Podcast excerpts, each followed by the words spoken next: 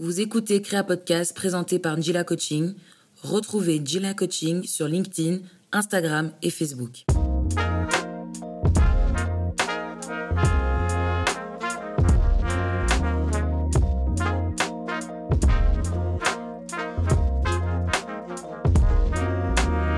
Salut à toi auditeur, auditrice, ici Thierry Wetou, j'espère que tu vas bien. Je te souhaite la bienvenue pour ce premier épisode de Créa, le podcast de la transition professionnelle. Dans l'épisode 0, déjà disponible, j'avais partagé avec toi ce que j'entendais par transition professionnelle. Alors, deux types de scénarios. Le premier concerne la transition choisie, qui concerne la reconversion professionnelle, le besoin d'évolution au sein du même métier, ou l'envie de se lancer dans l'entrepreneuriat ou le slashing. Le deuxième scénario concerne la transition imposée, donc là, on parle plus de cas de licenciement ou encore de mutation. Et c'est du licenciement dont j'aimerais parler aujourd'hui, et plus particulièrement de la partie submergée de l'iceberg, quand on perd son job. L'annonce de la perte du job, la fin des rapports de travail, celle dont on n'ose pas vraiment parler. Alors c'est parti.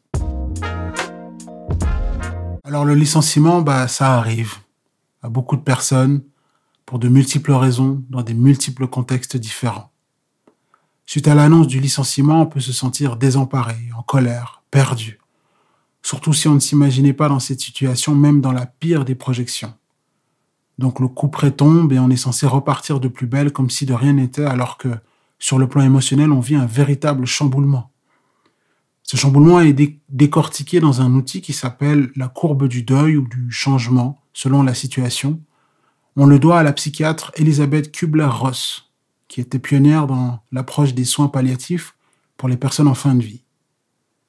Bien qu'initialement conçu pour des situations de deuil, cet outil s'applique globalement à des transitions professionnelles comme le licenciement. Il se présente comme une courbe jalonnée de plusieurs étapes, donc imagine euh, comme un U, une courbe. La première étant le choc de l'annonce, le déni. La deuxième, la colère et la négociation. La troisième, la tristesse et l'état de dépression. La quatrième, l'acceptation. Et la dernière, la sérénité. Je te propose d'aller creuser un peu les différentes étapes et tu me diras ce que tu en penses. Alors la première étape est celle du choc de l'annonce et du déni. À l'annonce de la rupture du contrat de travail, il peut arriver que la personne concernée se montre stoïque et sans émotion apparente, proche de l'état de sidération. Alors pour info, la sidération est un état de stupeur émotive dans lequel le sujet, figé, inerte, donne l'impression d'une perte de connaissance. On acquiesce en silence, on accuse le coup, sans vraiment se rendre compte qu'on vient d'en prendre un et pas des moindres. S'ensuit le déni. À ce stade, on se refuse de croire l'information de manière consciente ou inconsciente. C'est un mécanisme de défense totalement naturel, le fameux mais non, c'est pas possible. Ensuite vient la colère et la négociation. Là, c'est la confrontation avec les faits qui va engendrer une attitude de révolte tournée vers soi et ou vers les autres. La colère, l'amertume et le sentiment d'injustice se rencontrent à ce stade. À cela s'ajoute le besoin de négocier la situation pour ne pas avoir à affronter le choc. La personne cherche ici à revenir dans la situation initiale. Ce besoin se manifeste souvent lorsqu'une lueur d'espoir temporaire renaît. Ça peut être un compliment du manager, un projet que la personne a mis sur pied, validé sur du long terme, etc., etc. Mais souvent, dès que la personne constate que finalement la situation est irréversible, c'est la colère qui remplace le besoin de négociation.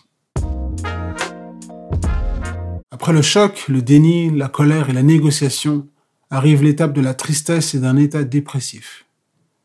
La tristesse est une étape marquée par un intense sentiment de solitude, pouvant parfois aller jusqu'à la dépression.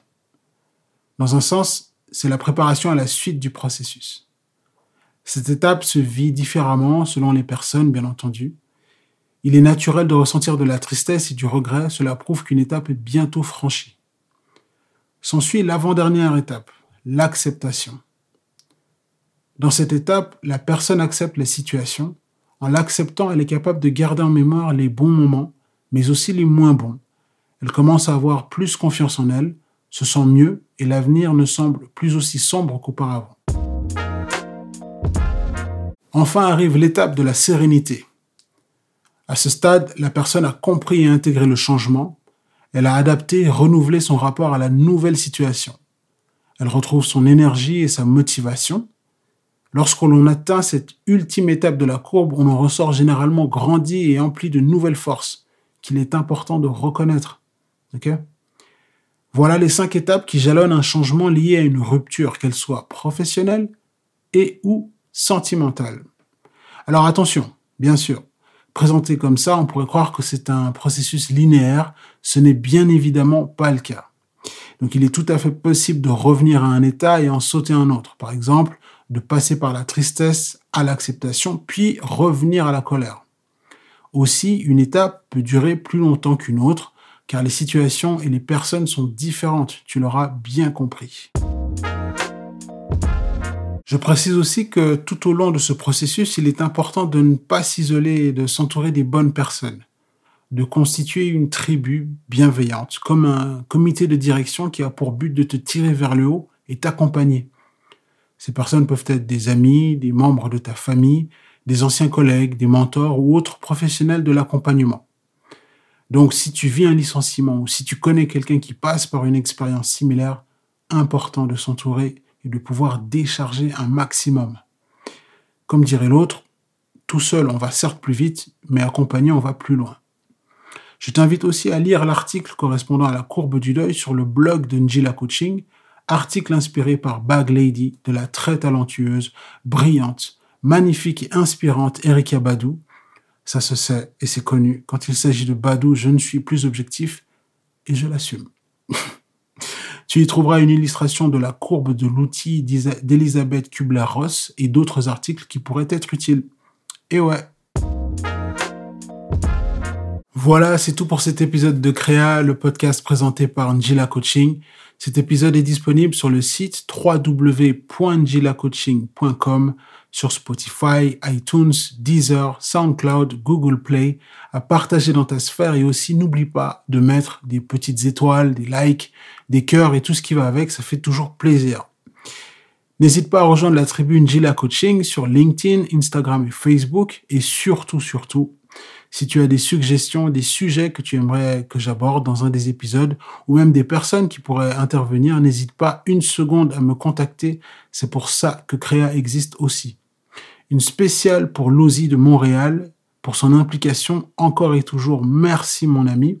Quant à toi, je te dis à tout vite et surtout n'oublie pas, quand tu crées, tu te réalises. On est ensemble. Salut